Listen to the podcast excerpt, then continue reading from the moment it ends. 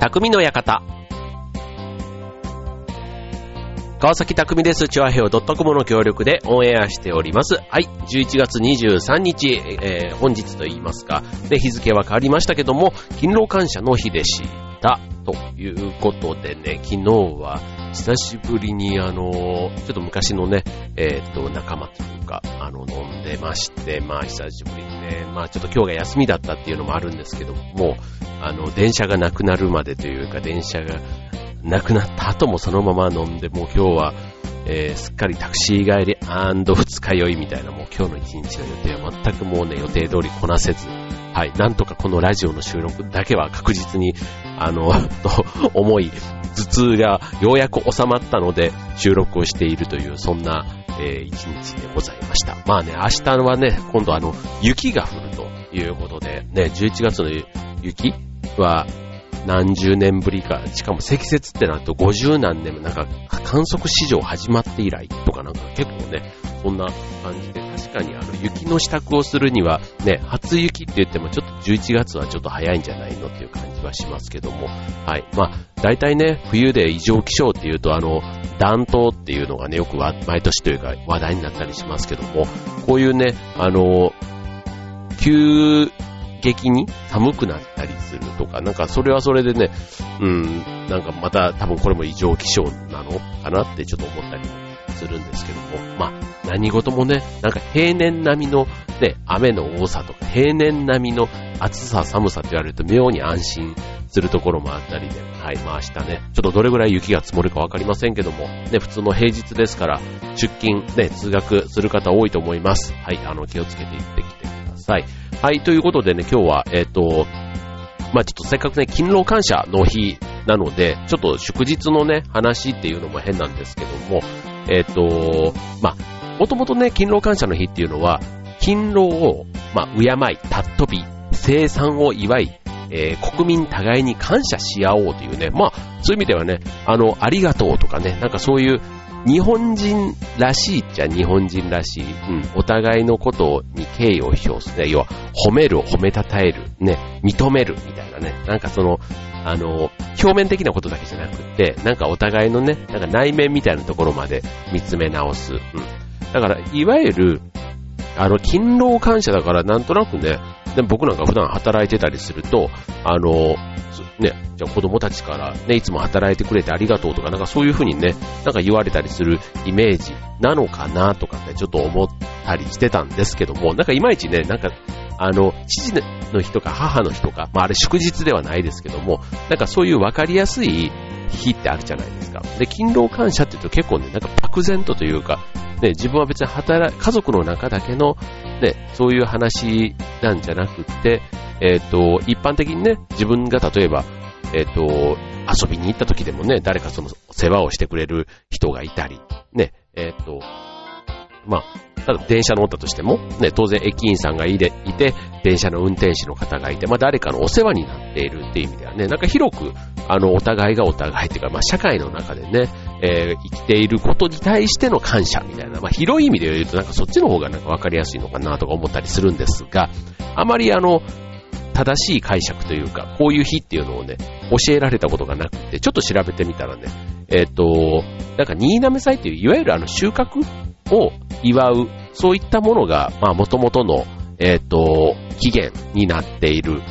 祝日らしいですね。はい。まあ、で、なぜ11月23なの？みたいなところはいろいろあの、まあ、経緯というかあるそうなんですけども、まあ、えー、広く言えば、ね、えー、食に対しての、えー、気持ち、感謝の気持ち、まあ、命をね、支えてくれる、ね、根源というかね、になる食に対して感謝するというふうに、えー、なっていたというふうに考えたら良さそうですね。はい。で、そうすると、えっ、ー、と、そういう食に関してっていうと、例えば食べるときはいただきますというし、えー、終わった時にはごちそうさまなんていうのもね、これもなんか日本、海外の方ってなんて言うんでしょうね。なんか手を合わせてね、えー、いただきます、ごちそうさまでしたなんていうのはまさにその食に対しての感謝の気持ち。で、なんか美味しくね、ご飯をいただく、生き物をいただくみたいなね、なんかそういったところは日本人の文化としてすごく根付いてるなぁなんて思いますけども、まあ、この農作物だけに限らず、こう、生産すること、ね、あと働く勤労をねぎらうという広い意味で、今の勤労感謝の日をね、捉えるんだとすると、まあ、日本人がこれまでね、こう育んできた、こう、深い思いというか、こう、感謝の気持ちうん。なんか相手をいたわるというか、ね、だからありがとうとかお疲れ様みたいなね、なんかそういった言葉なんかも結構日本語としてすごく綺麗な言葉だなっていうふうに思いますけども、あの、まあそういうことをね、考える日ってしてもいいのかもしれません。はい。これはあの、僕流の理解の仕方ですけども。はい。ということで、えっ、ー、と、何に今日のテーマ、なんかね、そういうね、言葉のちょっと、えっ、ー、と、ね、ありがとう、お疲れ様、いただきます、ごちそうさま。ね、えー、今日のテーマ。この後ね、えっ、ー、と、いただきますごちそうさまあたりのちょっと由来について今日は話をしたいと思いますので、えー、テーマ、うん、勤労感謝の日にしましょう。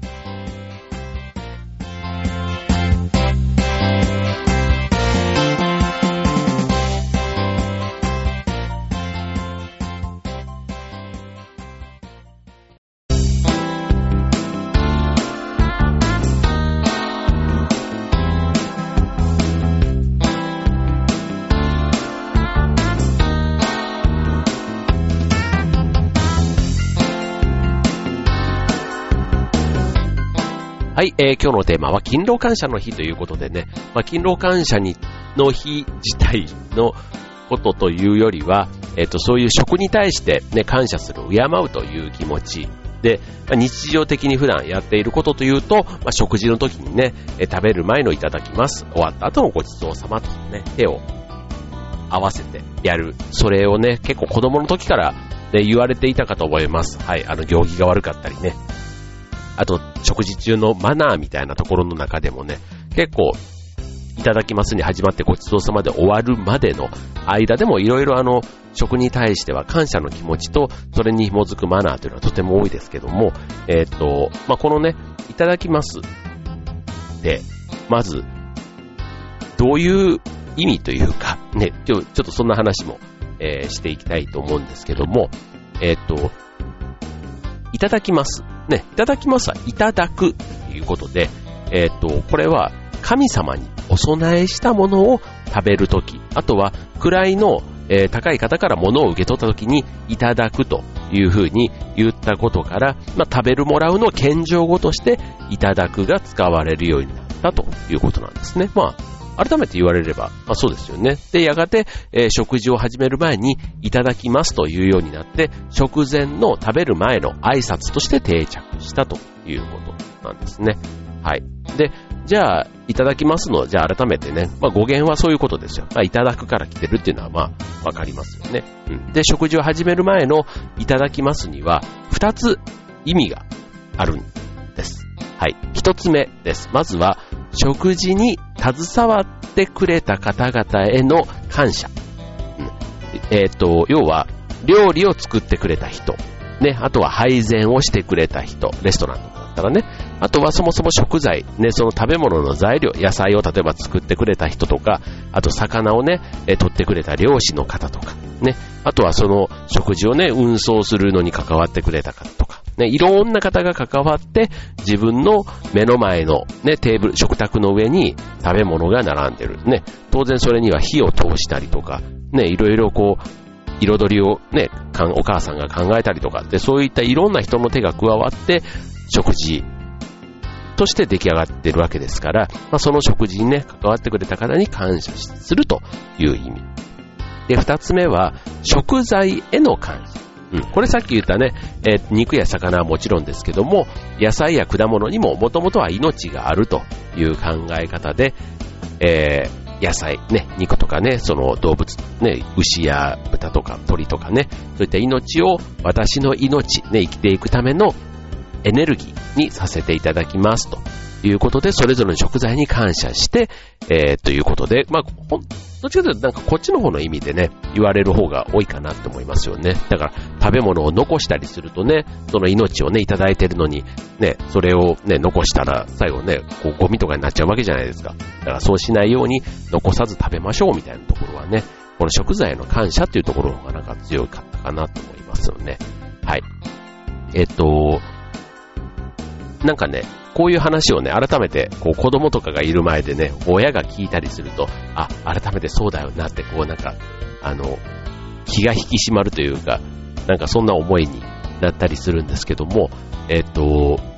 例えばね、米一粒だし、人参とかね、なんかそういう好き嫌いのよく代名詞に上がるような、まあそういったものもね、えー、まあありがたくいただく、ね、えっと、なんかそういう気持ちがあるのとないのとでね、なんか全然、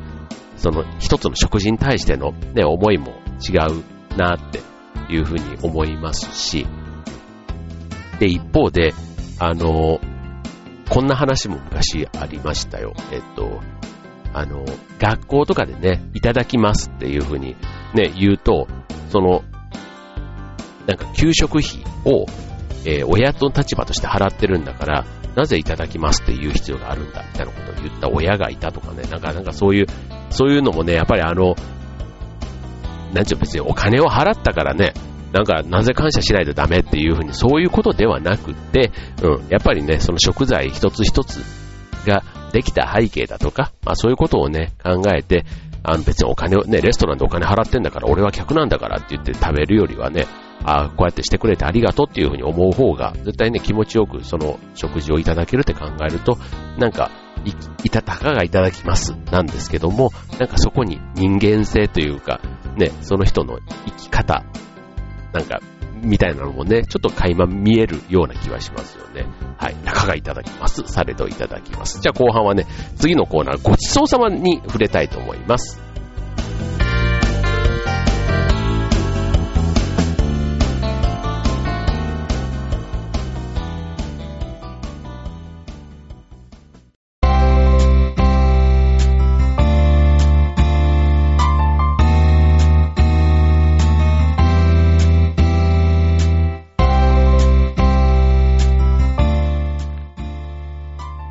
はい、えー、今日のテーマは、勤労感謝の日ということでね、まあ、いろんなね、仕事をする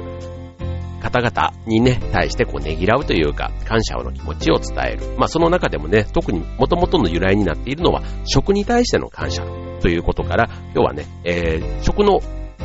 に対しての感謝の気持ちとして使われるいただきますごちそうさまについて、えー、話をしています。次のこのコーナーではごちそうさま。ね、こちらもあのさっきのいただきますと同じで語源と意味について、えー、ご説明をすると、えっ、ー、と、ごちそうさま。ね、これ意外とちょっと漢字で書くとちょっと難しいというかね、あの見れば、ああ、そうそうそうっていう感じなんですけども、あの、まあ、語はね、あの、お礼のおで、で、ごちそうさまの地は、えっ、ーと、馬辺に、えっ、ーと、あれなんて、ほ、ほかの、えっ、と、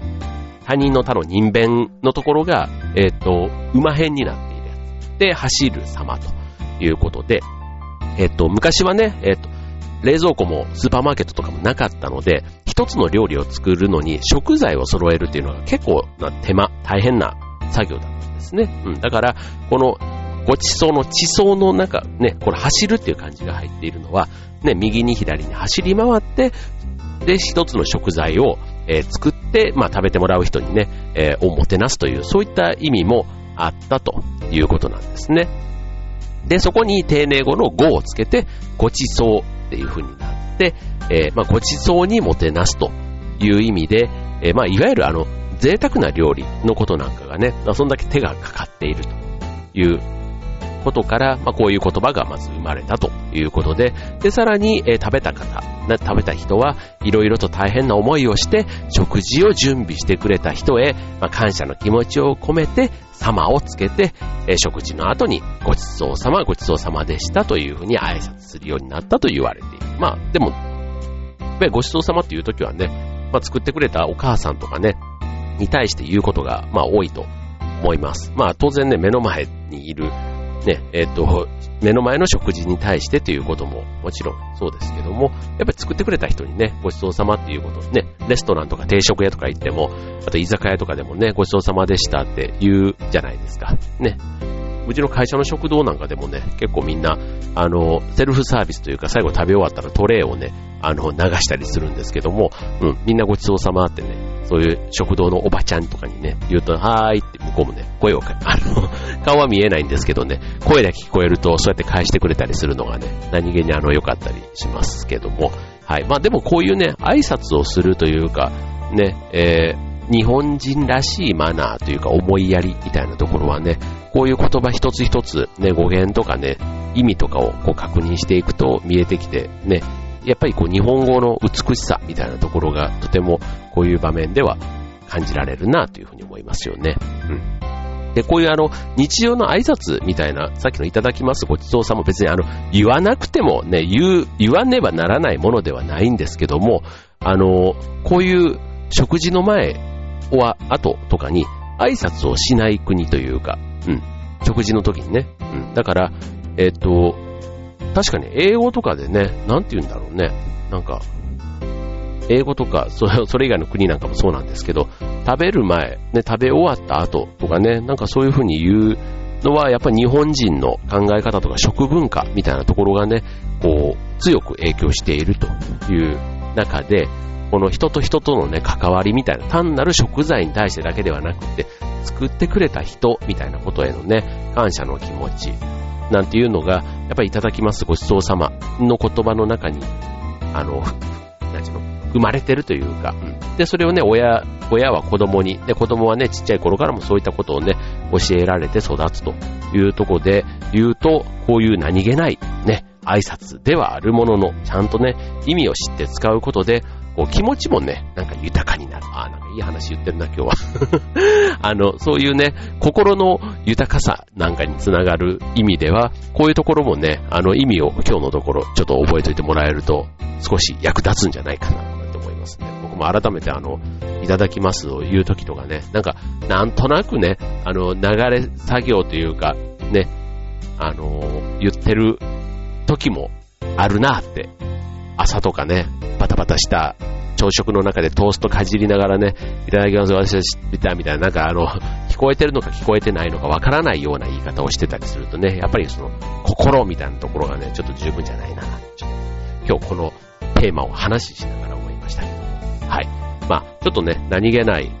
日頃から当たり前のように使っている言葉ですけども、確かにね、あの、言われる側に回った時にもね、あの、言われて嫌な気はまずしないですし、うん、なんか、あの、コミュニケーションの中ではね、すごくあの、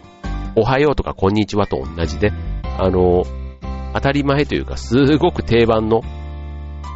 言葉だと思いますので、だからこそね、なんか丁寧に使っていきたいな、なんていうのをね、今日改めて思いましたね。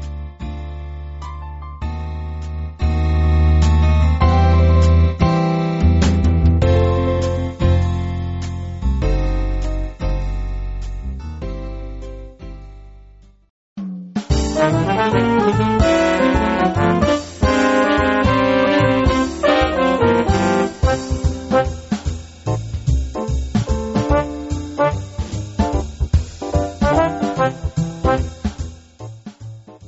い、えー、今週の匠の館は勤労感謝の日ということでお届けいたしました。はい、えっ、と、ね、まあ周りの人への感謝、ね、いつもお世話になってる人にね、なんか感謝の気持ちを伝える機会って、まあいろいろあるとは思いますけども、まあ勤労感謝の日っていうのもね、一つそういう日なんだということ、ちょっと祝日の中ではね、なんか曖昧なイメージも、そうは言ってもある祝日だと思いました。けども、まあこういうね、えっ、と、意味があって、まあ食ということにね、一つ今日はスポットを当てて、ね、えー、説明をしましたけども、ね、参考になってたらいいなと思います。はい、えーと、ということでね、今日というか明日、ね、えー、今日の夜中、ね、ちょうどこのラジオが更新される頃から、ね、関東地方は雪が降るということでね、本当にあの、明日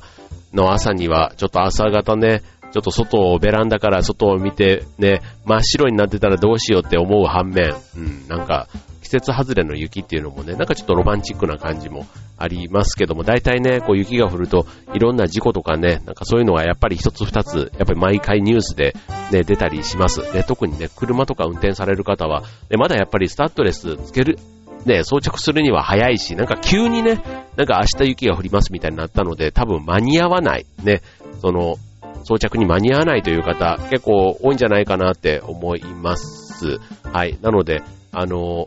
で、もし雪が積もっていたらね、車の運転なんかする方は十分、あの、気をつけてというか、ね、スタッドレスついてなかったら運転しないということになると思いますので、ちょっといつもと違うね、一日になるかもしれません。ね、気をつけて安全第一で一日を過ごしください。はい、ということでね、あと急にね、やっぱりもうあの、内陸部というか、僕の住んでいるこの、ね、船橋というのは、ね、海が近いからか、やっぱりちょっとね、あの、都内というか、内陸部よりはあったかいみたいなんですね。はい。なので、あったかい分、あの、まあ、そ、言われてみれば、そ、ね、例えば雪とかでも、あの、千葉とかの内陸部の方では結構な雪が降ってても、この海側の方というのは、ね、意外と積もんなかったりするんですけども、ね、そういうやっぱり寒いと寒いなりに雪以外でも、ね、風邪はひきやすかったりもしますし、インフルエンザもね、今年は大流行というね、まあ、そんな感じの冬の始まりになっています。はい。まあ、せっかくのね、休みも、具合が悪くなっちゃったりすると台無しですから、はい、えー、ね、その辺の準備もしっかり整えて、で、まああの、今日水曜日が休みだった人はね、あと2日仕事をすれば、またね、もう金曜土曜、週末の休みがあります。はい、ということで、えー、残り2日もまた頑張って楽しい週末を迎えましょう。今週の匠の館、ここまで。バイバーイ。